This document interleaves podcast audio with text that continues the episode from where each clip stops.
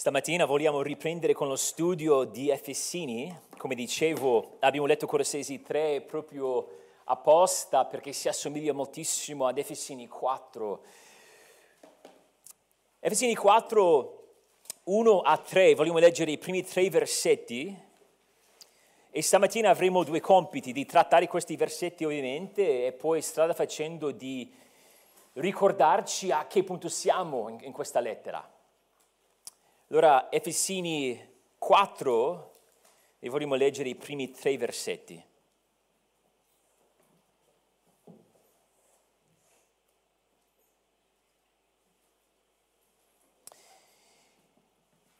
Io dunque, il prigioniero del Signore, vi esorto a comportarvi in modo degno della vocazione che vi è stata rivolta, con ogni umiltà e mansuetudine, con pazienza sopportandovi gli uni gli altri con amore, sforzandovi di conservare l'unità dello Spirito con il vincolo della pace. Preghiamo. Signore, vogliamo capire cosa significa vivere per te, camminare come camminò Gesù. E sappiamo di, di già che siamo mancanti, Do- dobbiamo crescere. Sappiamo che ci sono delle cose nel nostro cuore che non promuovono la, l'unità, che siamo a volte pronti a vivere per noi stessi, a lottare per quello che vogliamo noi. Allora rinnovaci il cuore, preghiamo, alla luce di questo testo, nel nome di Cristo. Amen. Qual è il cammino più lungo che tu abbia mai compiuto? 3 chilometri? 5, 20, 50? C'è un cammino lunghissimo che esiste in Italia, anzi è il cammino più lungo che si può fare in Italia, si chiama il Sentiero Italia. È un sentiero escursionistico come ho detto, più lungo in Italia è, tra i trekking più lunghi del mondo. È lungo più di 7.000 chilometri. Attraversa principalmente le due grandi dorsali montuose dell'Italia, le Alpi e gli Appennini. Il percorso consiste, di, consiste in 500 tappe e facendo questo percorso si visitano tutte le regioni, le, le isole comprese. Ovviamente se ci pensi di fare quel percorso, tu vedi in modo unico la bellezza dell'Italia. Però d'altro canto è un percorso, un cammino duro, arduo, non facile. Prima di intraprendere un cammino del genere ci vuole la pianificazione, la preparazione.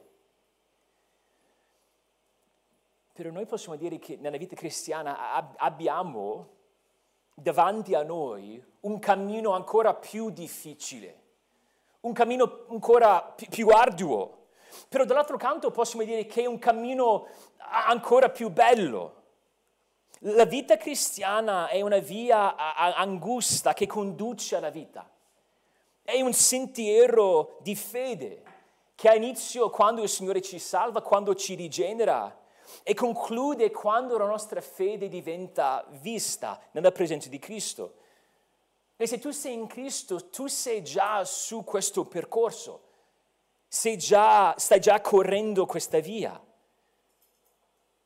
Paolo stesso parlerà della vita cristiana come un cammino, un pochettino difficile da vedere nel versetto 1, però se ci guardate dovete sapere che quando dice comportatevi è la parola camminare. Ecco, sarebbe così. Io dunque, il prigioniero del Signore, vi esorto a camminare in modo degno della vocazione che vi è stata rivolta. La parola camminare sottolinea la nostra condotta, ovviamente, come viene tradotta lì, però tocca il nostro stile di vita, il regolamento della nostra vita, le nostre priorità, piani, e pratica. Ed è importante che sappiate che abbiamo già incontrato questa parola due o tre volte nella prima metà di questa lettera. Capitolo 2, ah, il capitolo 2. Guardate il versetto 2. Stava parlando qui Paolo 2.2 di chi eravamo. Dice, ai quali un tempo vi abbandonaste seguendo. In realtà qual è la parola camminare? Cioè camminavamo in, in questo modo. Abbiamo camminato secondo qua il principe della potenza dell'aria. La nostra vita era così, era la nostra condotta, era la traiettoria della nostra esistenza prima di conoscere Cristo. Però se state ancora lì nel, nel secondo capitolo, guardate il versetto 10. Dio ha fatto qualcosa nel nostro cuore. Infatti siamo opera sua, essendo stati creati in Cristo Gesù per fare le, bu- le buone opere che Dio ha precedentemente preparate affinché le pratichiamo. E quel, quel verbo lì, praticare, affinché le pratichiamo, è di nuovo la nostra parola affinché camminiamo in esse, sarebbe l'idea. Quindi abbiamo già incontrato questa idea di camminare. Però arrivando al capitolo 4 ci troviamo al momento di svolta, c'è, c'è della novità. Perché se pensate alla lettera agli Efesini, potete sempre pensare al fatto che si divide in due parti. Abbiamo la prima parte teologica, se vogliamo, che si concentra sulla dottrina, capitoli 1, 2 e 3, e poi iniziando nel capitolo 4 abbiamo la seconda metà che tratta la vita pratica. E qui Paolo, per aiutarci che stiamo parlando di quello che facciamo noi, come una risposta a quello che Dio ha fatto per noi, impiega spessissimo questa parola camminare. Tornando sul capitolo 4, abbiamo già detto che nel versetto 1 c'è quella parola, se saltate avanti al versetto 17 la si trova, versetto 17, e ogni volta in questi testi che leggeremo insieme vedete la parola comportarsi, è la nostra parola, camminare. Questo dunque io dico e attesto nel Signore, non comportatevi più come si comportano i pagani, nella vanità dei loro pensieri. Non possiamo vivere come il mondo, non possiamo percorrere la stessa strada, c'è novità. Poi nel versetto 2 del, del capitolo 5, 5, 2, qui abbiamo la parola tradotta così, uh, cioè non condursi ma camminare, e camminate nell'amore come anche Cristo ci ha amati e ha dato se stesso per noi in offerta e sacrificio a Dio, quale profumo di odore suave. Versetto 8. Perché nel passato eravate tenebre, ma ora siete luce nel Signore. Ecco la nostra parola, comportatevi come figli di luce. Poi nel versetto 15, guardate dunque con diligenza a come vi comportate, cioè a come camminate, non da stolti ma da saggi. Questo concetto del, del cammino, del camminare, sottolinea innanzitutto la nostra direzione. Siamo in movimento, non siamo fermi o fissi, la nostra vita va avanti, diventiamo, cambiamo. Allora proprio all'inizio la nostra domanda diventa, ma, ma dove siamo diretti? Se guardiamo il trend o la traiettoria della nostra esistenza, andiamo verso che cosa? Andiamo verso Cristo. La, la sua vita sta diventando man mano la nostra vita. Facciamo tesoro delle sue priorità. O c'è qualcos'altro? Allora, direzione. Però possiamo dire anche che questa idea di camminare, visto che camminiamo continuamente, cioè fa parte di ogni aspetto della nostra vita, quando Paolo parla di questo concetto di camminare, vuole che noi contempliamo la nostra vita nel suo complesso, come un'unità. In altre parole, se prendete la vostra vita, po- potreste chiedervi, ma se dovessi riassumere la mia vita, quale proposizione userei? O, o, o, se dovessi dare un titolo alla mia vita, quale titolo potrei usare? Qual è lo stile della mia vita? se guardo la mia condotta quotidiana, chi, chi sono, come, come vivo, ecco l'idea. E come abbiamo detto, questa enfasi sul cammino segnala un punto di svolta nella lettera. Abbiamo già detto che abbiamo questa metà teologica e l'altra metà pratica, però possiamo anche dire, rivolgendoci un po' al tema che abbiamo dato alla lettera, che nella prima metà si parla del modo in cui noi siamo collegati a Cristo, però forse ancora meglio dire che siamo collegati in Cristo, perché essendo collegati a Cristo, cioè essendo uniti a Cristo, grazie alla salvezza che abbiamo in Dio, quella salvezza significa, quell'unione con Cristo significa che siamo collegati anche con gli altri. Ecco quello che Paolo dice nei, primi capitoli. Siamo collegati in Cristo, c'è l'aspetto verticale, il rapporto con Dio, però c'è anche l'aspetto orizzontale, rapporti gli uni con gli altri. Nella seconda metà parleremo del, del cammino e il cammino avrà anche un aspetto verticale, vogliamo camminare davanti a Dio, corondeo, però vogliamo camminare a livello orizzontale insieme. Parlerà tanto della vita della Chiesa. E possiamo riassumere tutta la lettera dicendo che, che Paolo ci insegna che siamo collegati in Cristo per camminare come Cristo. Siamo collegati in Cristo, ecco la prima metà, per poi camminare come Cristo. E Paolo dice nel versetto 1, dunque vi esorto. Ora, se studi la Bibbia da, da, un po' di tempo, quella frase, quella nota ti dice qualcosa. Magari stai dicendo, ho sentito proprio quella frase da qualche parte. Infatti è una, è una frase che spunta fuori abbastanza spesso nell'Apostolo Paolo. Dunque vi esorto. Ad esempio, forse l'uso più famoso, Romani 12.1.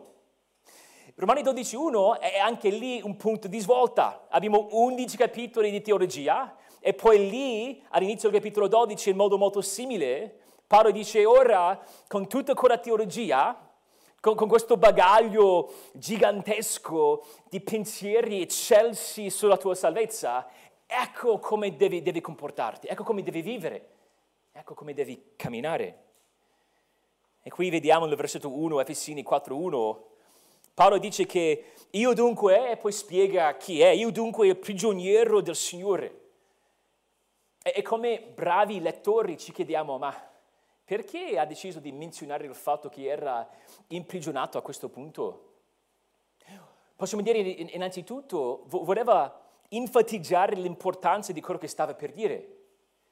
Benché io sia in prigione, ciò non toglie che voi dobbiate seguire il Signore.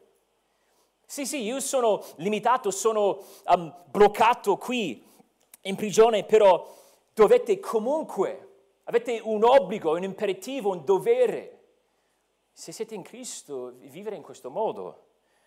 E poi, se vi interessa, c'è una frase qui leggermente diversa, perché se vi ricordate Paolo aveva detto qualcosa di simile nel versetto 1 del terzo capitolo.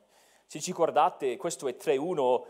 Per questo motivo io, Paolo, il prigioniero di Cristo, e poi va avanti, però qui in realtà, eh, benché sia tradotta nello stesso modo, la frase è leggermente diversa. Qui 4.1 sarebbe il prigioniero in Cristo.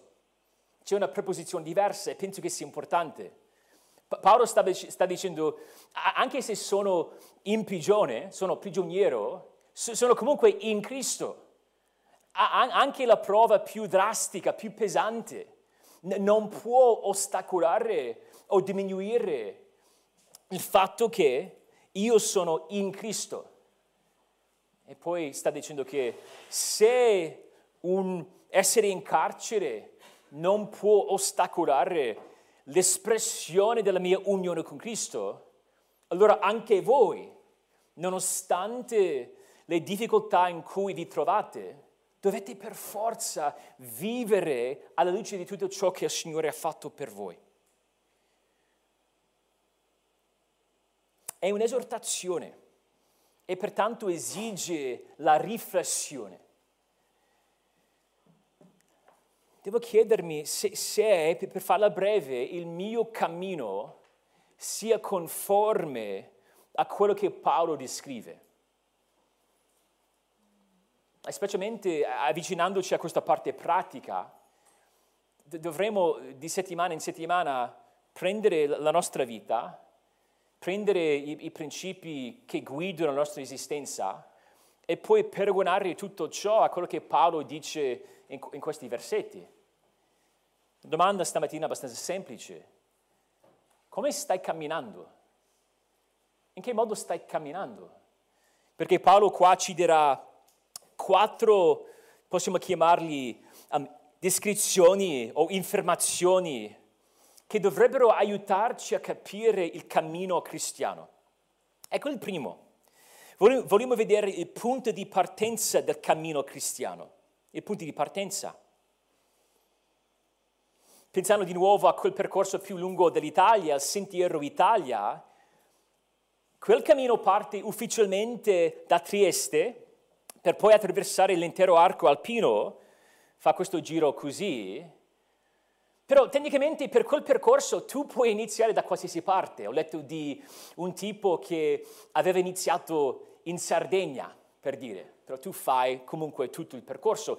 Il, il cammino di cui Paolo sta parlando qua ha un punto di partenza preciso. È come se fosse una gara, tu non, tu non, puoi dire guarda io faccio la gara però mi metto qua a metà strada, io inizio qua. Paolo vuole che noi capiamo che c'è un punto di partenza e questo punto di partenza imposta o, se vogliamo condiziona tutto il cammino. E, e spesso, e questo diventa molto importante perché se cominciamo male, a volte è quasi insuperabile. Cioè, cioè, se non capiamo bene come si inizia il cammino, sbagliamo qualcosa di, di essenziale. Ora, Stiamo guardando il versetto 1 e Paolo ci dice, vi esorto a comportarvi oppure a camminare in modo degno della vocazione che vi è stata rivolta. Il punto di partenza è la nostra vocazione.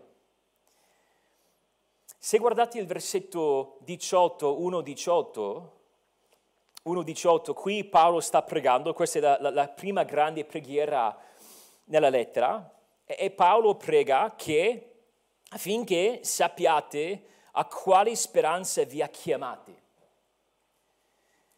Questa è la stessa parola. Questa chiamata, questa vocazione e qui, tornando su Efesini 4.1, no, non stiamo parlando di una vocazione speciale per persone speciali. Stiamo parlando di vocazione rivolta ad ogni credente. È la chiamata che dà inizio alla vita cristiana. E nel versetto 1 Paolo pone l'enfasi sul fatto che è Dio stesso che dà inizio alla nostra vita. Infatti c'è questa frase, la vocazione che vi è stata rivolta, che funziona senza problemi come traduzione, però più alla lettera sarebbe la chiamata con la quale siamo stati chiamati per dire, cioè c'è enfasi sul fatto che è Dio che ci rivolge questa chiamata. E, e poi spunto fuori di nuovo nel versetto 4, 4, 4. Abbiamo tutti la stessa chiamata e siamo stati chiamati a una sola speranza, quella della vostra vocazione. Abbiamo una speranza incrollabile. Cantavamo di questa speranza stamattina. Come possiamo essere certi che non saremo delusi l'ultimo giorno, perché è stato Dio stesso a chiamarci. Allora non è la chiamata esteriore, quella chiamata generale rivolta ad ogni persona, la chiamata del Vangelo, credetevi o, o ravvedetevi e credete nel Vangelo, è la chiamata interiore ed efficace. È quella chiamata nella quale il Signore concede al credente di rispondere con fede alla rigenerazione. Dio chiama tutti coloro che sceglie nell'eternità passata. Romani 8:30, quelli che ha predestinati li ha pure chiamati.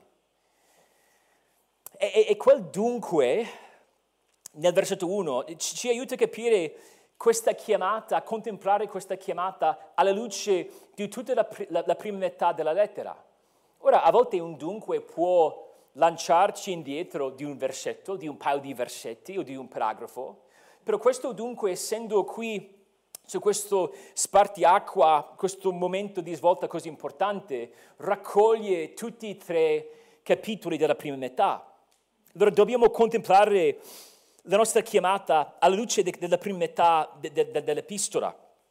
Chiaramente non, non c'è tempo per ripassare tutto, però abbiamo detto più volte che Paolo inizia nell'eternità passata.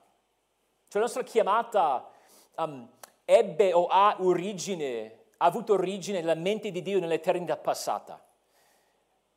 La nostra salvezza è stata contemplata nell'eternità passata. Però era compiuta quando Gesù diede la sua vita per noi, quando lui divenne il sacrificio propiziatorio, quando lui pagò il prezzo di riscatto.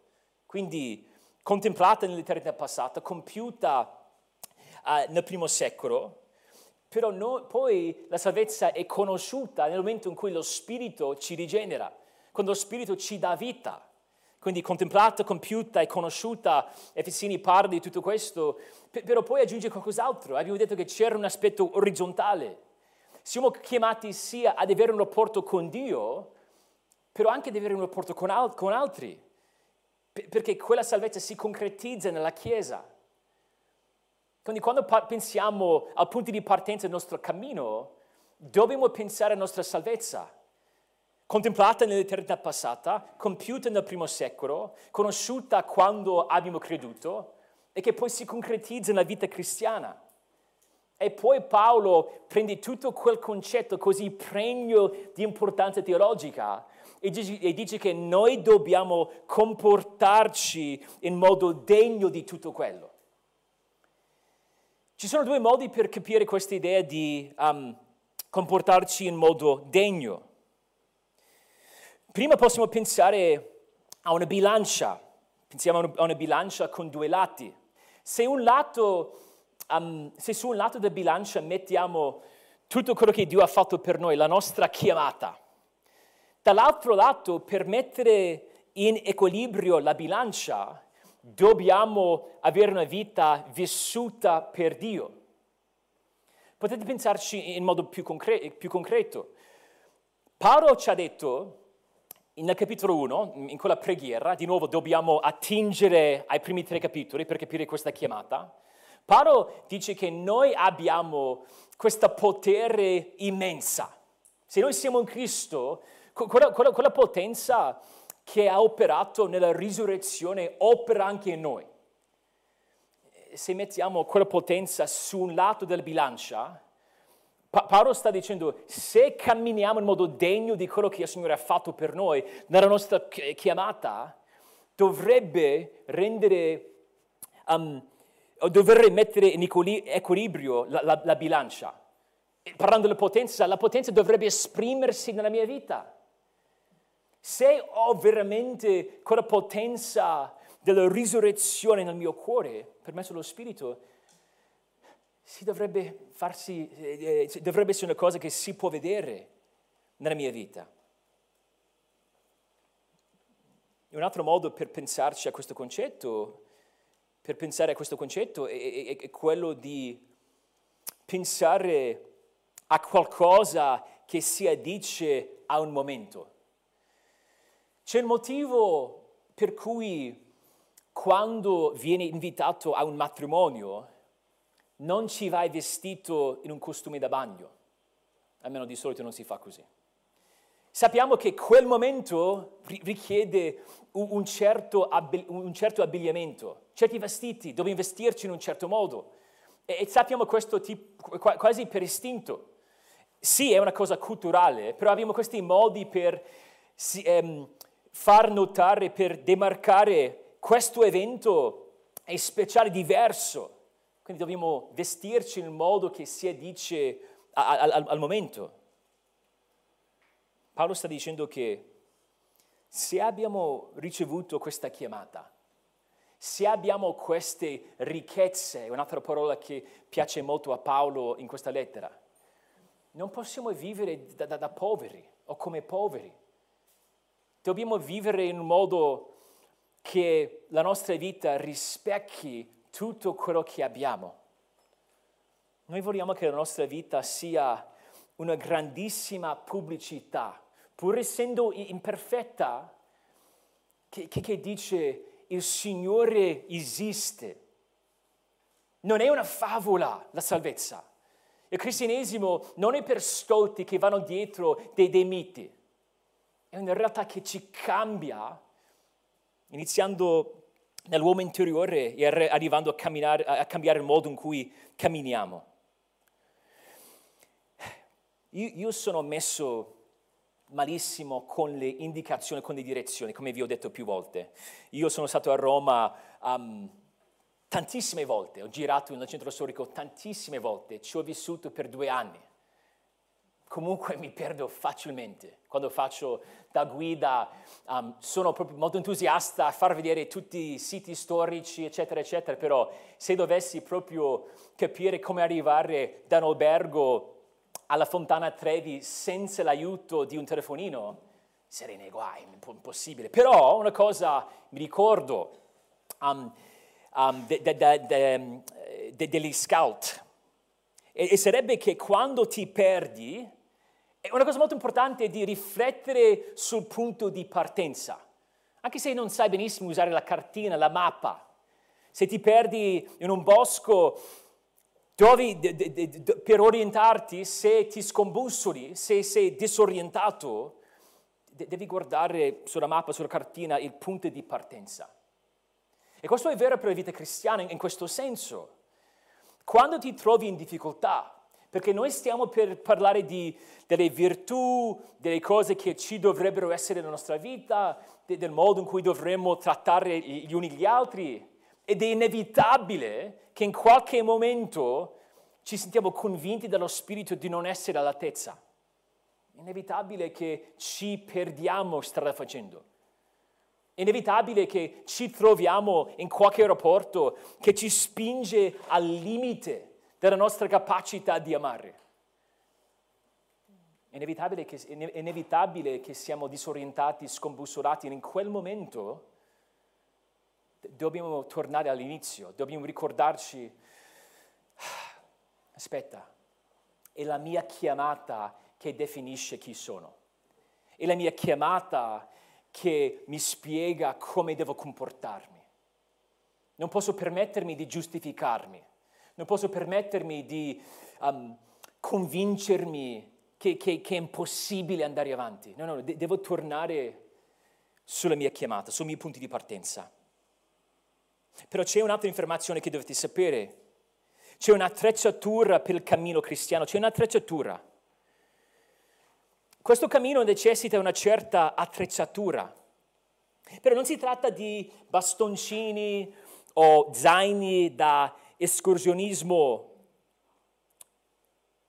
anziché tre virtù. Ci sono tre virtù nel versetto 2. Umiltà, mansuetudine e pazienza. La base dell'attrezzatura del trekking è la calzatura. Ti puoi abbigliare con tutti i vestiti da trekking, tu puoi andare da Decathlon, tu puoi spendere mille euro comprando tutto da, dalla testa ai piedi, tu puoi essere vestito nel modo perfetto, però se ti mancano le scarpe giuste oppure gli stivali adatti, ti troverai sempre in difficoltà su certi terreni sarà sempre difficile. Ed è incredibile Paolo parlando di questo cammino, la prima cosa a cui ci indirizza è questo attrezzamento, questa attrezzatura, queste tre virtù. Queste tre virtù sono un po' come le scarpe del cammino cristiano, perché rappresentano l'attrezzatura più fondamentale. E possiamo dire in modo molto semplice, se nella tua vita sono presenti umiltà, mansuetudine e pazienza, Cristo sarà onerato nella tua vita. Queste tre virtù sono prodotte dallo Spirito e esemplificate nella vita di Cristo. Due di queste virtù sono menzionate sull'elenco del frutto dello Spirito in Galati 5. Allora dobbiamo dire che lo Spirito che le produce non è una cosa naturale. Però come abbiamo già detto, tutto parte dalla nostra chiamata. Allora dobbiamo essere incoraggiati perché abbiamo la potenza per poter seguire il Signore. Possiamo coltivare queste virtù. Fratelli e sorelle, eh, tu, tutti che sono in Cristo, non dovete scoraggiarvi perché possiamo crescere in queste virtù. Infatti Paolo non dice, allora avete la vostra chiamata e non dovete fare niente, ci sono queste virtù, senza impegno, senza fatica. Non succede così. Abbiamo accesso a tutte le risorse che ci servono per coltivarle, però noi dobbiamo impegnarci dipendendo dal Signore. E queste tre virtù, se vogliamo capire ma cosa stiamo per dire, possiamo dire che si incarnano nel nostro Salvatore. Potete scrivere Giovanni, 1 Giovanni 2,6. Molto semplice questo versetto, dice, chi dice di rimanere in Lui devi camminare come Egli, come egli camminò. Io, io voglio camminare come Cristo, voglio vivere come Cristo. ho bisogno di queste virtù, ecco come funziona il testo, per poter, se state guardando la fine del versetto 2 e del versetto 3, ho bisogno di queste virtù per poter sopportare gli altri e conservare l'unità dello Spirito. In altre parole, quando no, non sono in grado di sopportare gli altri, quando faccio fatica a conservare l'unità dello Spirito, sarà sempre perché non ci sono queste virtù. Sono interconnesse ma non indistinguibili. C'è una progressione. Le prime due virtù sono raggruppate perché dice con ogni umiltà e mansuetudine. E la, la, sono in un certo senso due facce della stessa medaglia perché l'umiltà è una corretta valutazione di se stessi e la mitezza è una corretta valutazione de, degli altri.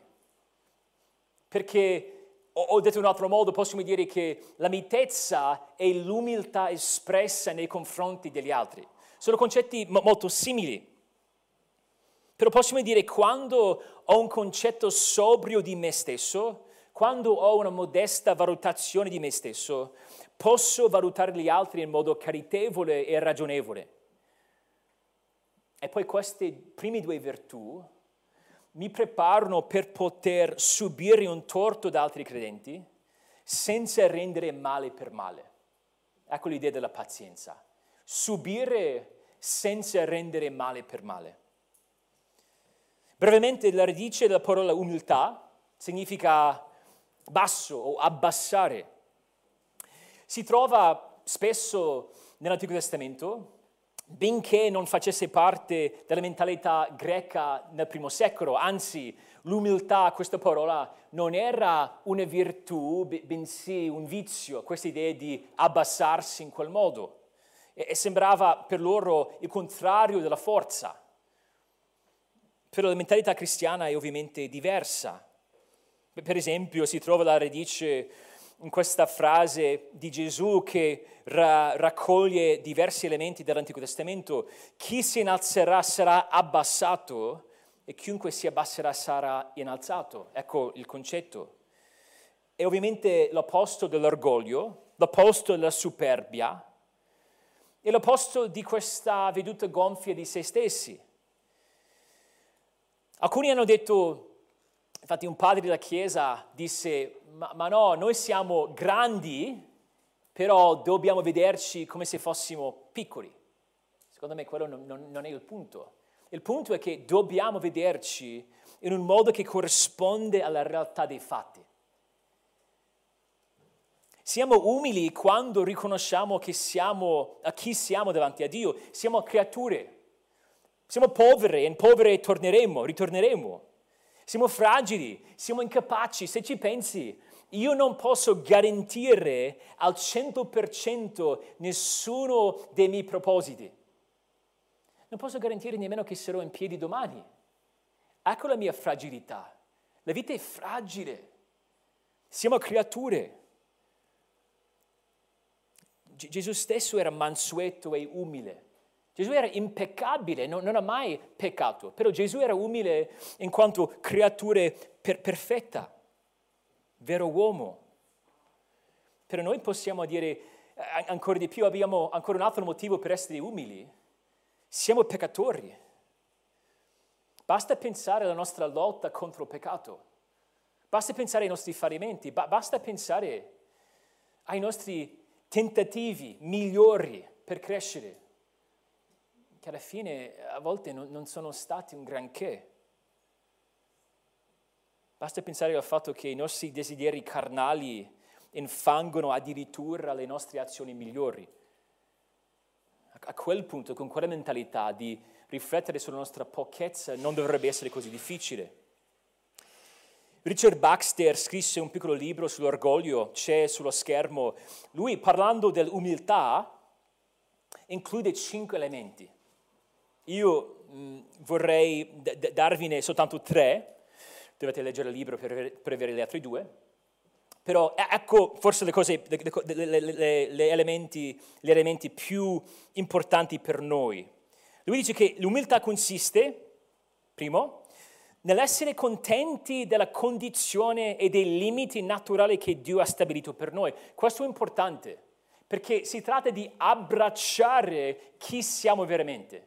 L'orgoglio mi tenta dicendo che sarà meglio farti dei castelli provando ad essere quello che non sei.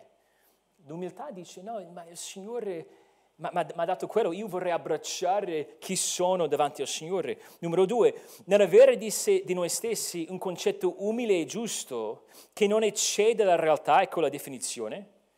E poi numero tre, nel desiderare che gli altri non ci considerino migliori di ciò che siamo e non parlino di noi in termini esagerati. Interessante.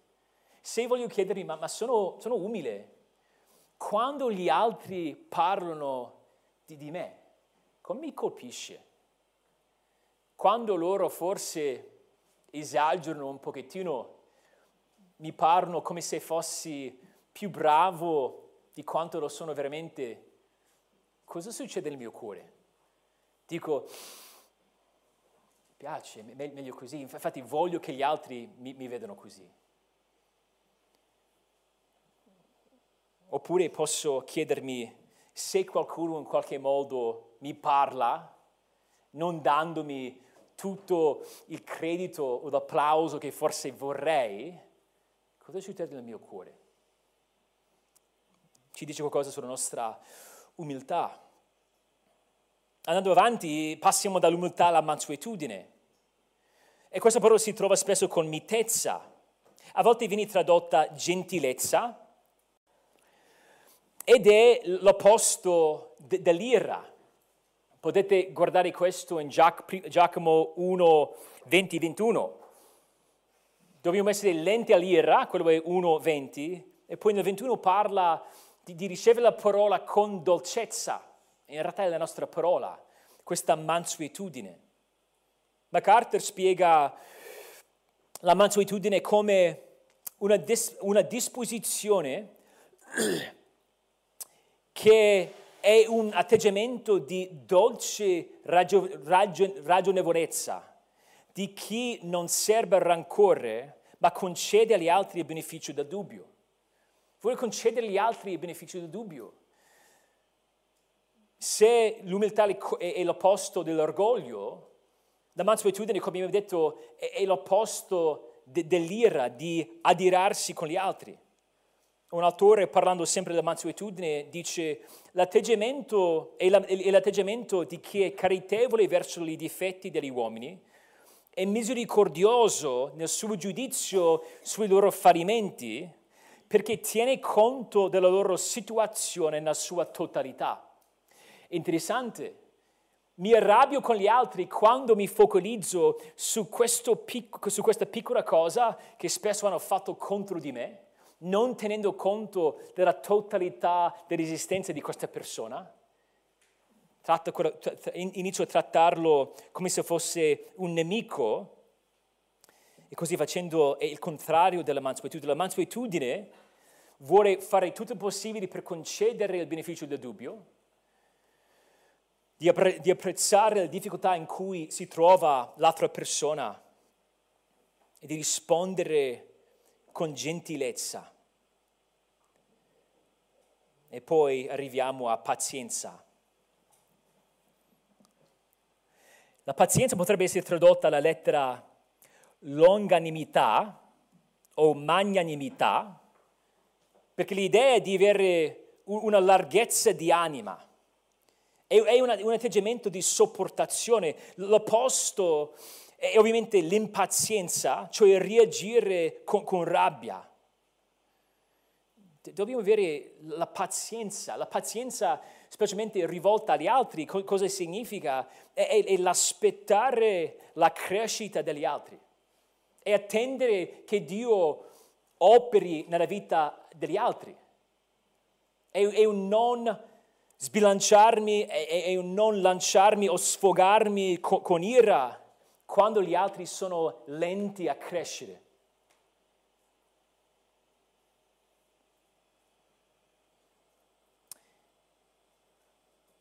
Dobbiamo chiederci se stiamo provando a crescere in queste virtù.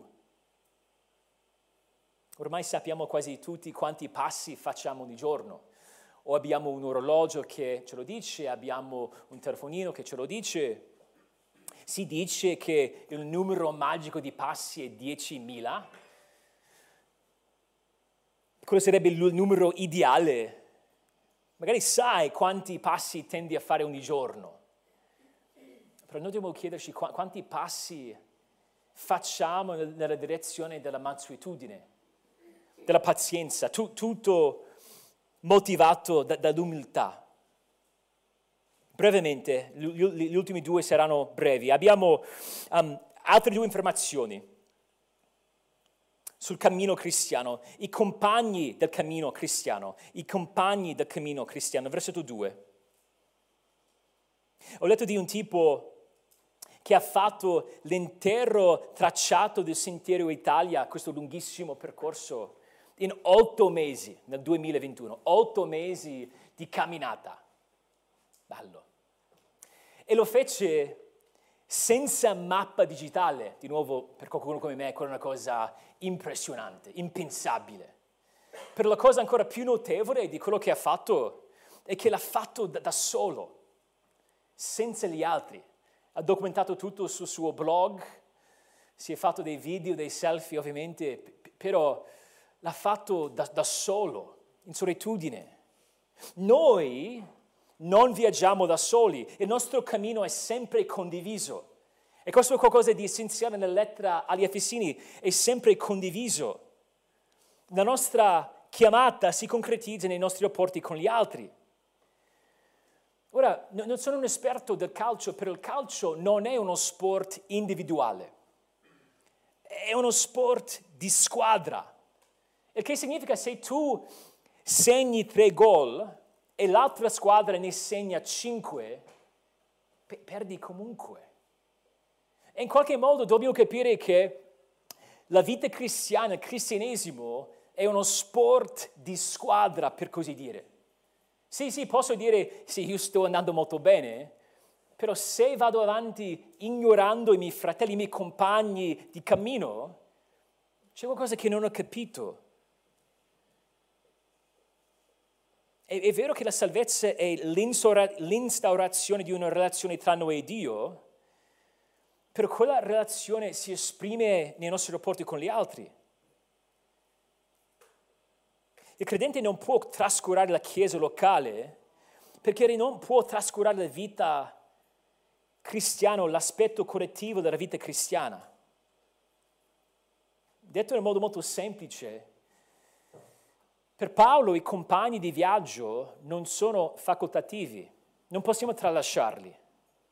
E dice in modo molto semplice, dobbiamo sopportarci gli uni gli altri con amore. Sapete che in cielo non dovremo sopportarci, non ci sarà la sopportazione in, in cielo. Presuppone la difficoltà, non, non, c'è, non c'è verso. Una persona che mi è facile, um, una persona che, um, con, con, la quale mi, mi, trovo bene, senza problemi. Non devo, non, non devo dire, ma guarda, quella, quella, quella persona per me è difficile da sopportare. Stiamo parlando sempre di persone non facili, spiacevoli, sgradevoli, fastidiosi, cose che fanno che ci urtano, che ci mettono in difficoltà. Non ci piace, c'è uno sforzo. E Paolo sta dicendo, no, no, no dobbiamo sopportarci.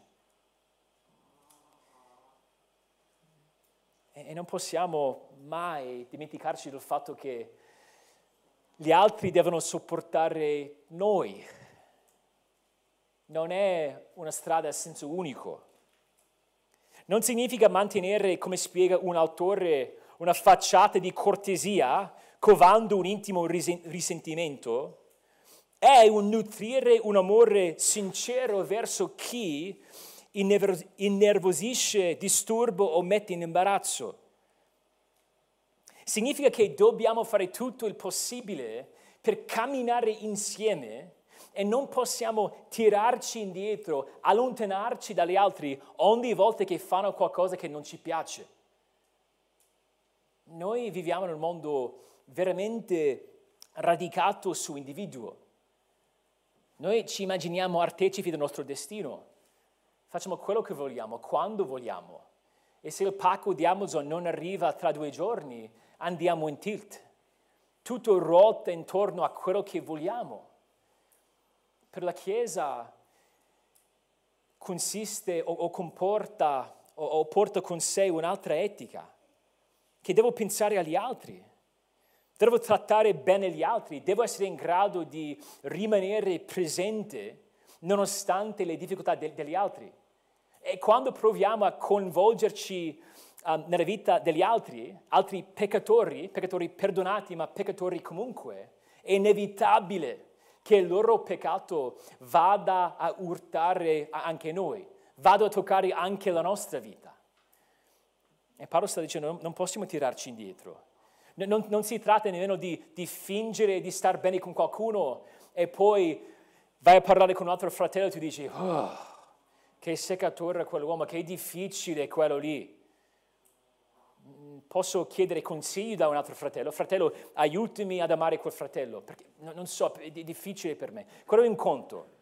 E un altro conto è di sorridere quando stai con questo per poi girarti le spalle per lamentartene a, a quest'altro. È un vero amore, infatti Paolo dice nel versetto 3, eh, nel versetto 2 alla fine, con amore. L'amore paziente ci spinge verso la sopportazione degli altri. Nell'amore che parlo ha in mente qua è sicuramente questo amore che conosciamo in Cristo. C'era quella preghiera alla fine del, del capitolo 3 e Paolo in quella preghiera, se guardate versetto 18, dice, pregava che um, loro potesse, potessero essere resi capaci di abbracciare con tutti i santi quale sia la larghezza, la lunghezza, l'altezza e la profondità dell'amore di Cristo Avete notato quella piccola frase con tutti i santi? Cioè, quando mi trovo in difficoltà nel amare, cioè sopportare gli altri, perché se voglio amare un peccatore significa che dovrò in modo inevitabile anche sopportarlo, e quando vengo meno e dico no, non ce la faccio più, devo riemergermi nell'amore di Cristo. Ho bisogno di, di quella veduta di, dell'amore di Cristo la sua larghezza, la sua lunghezza, la sua altezza, la sua profondità per poter sopportare gli altri. Dobbiamo chiederci se, se, noi, tendiamo, se noi, tendiamo a tirarci in, indietro.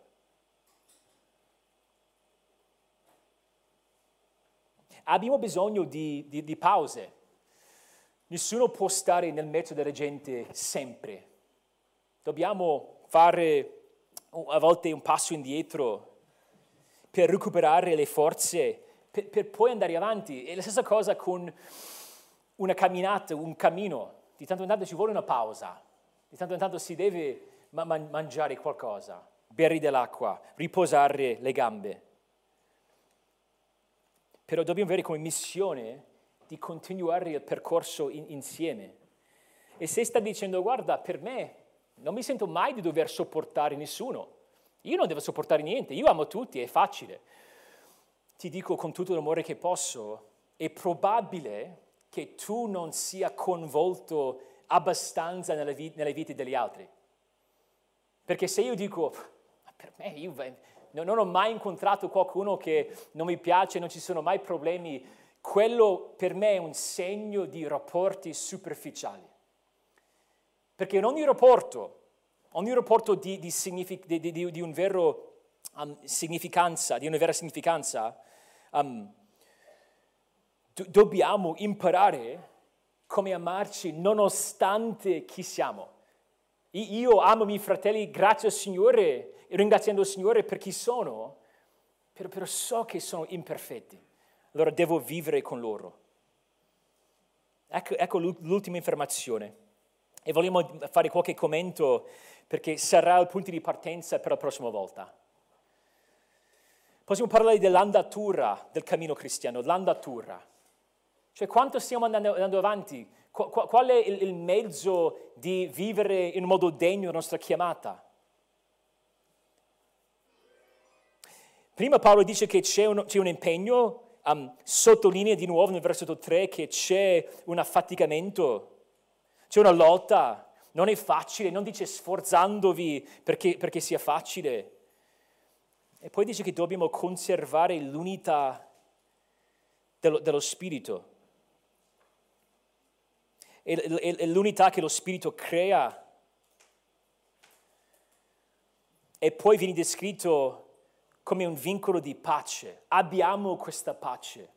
E la cosa più importante che possiamo dire su questo è che noi non dobbiamo creare l'unità.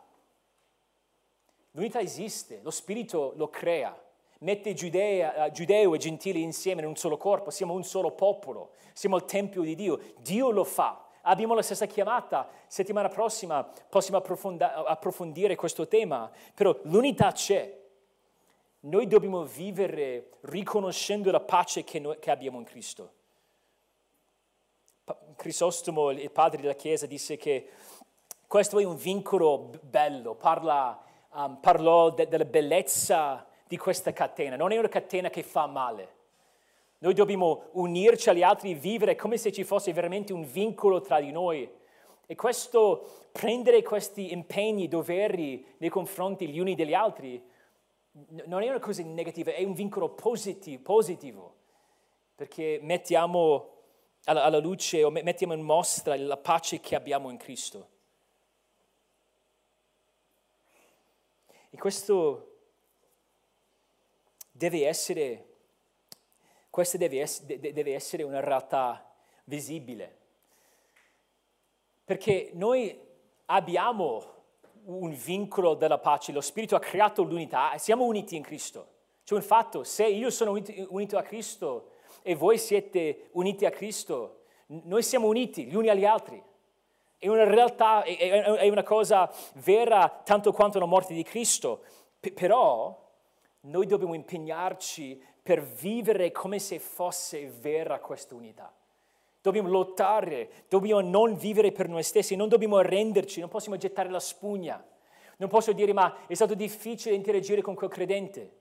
Devo pregare, devo inginocchiarmi davanti al Signore e supplicarlo affinché mi dia la forza per poter portare avanti quel rapporto per la gloria del Signore. Come stai camminando? Hai capito il punto di partenza, la, la chiamata?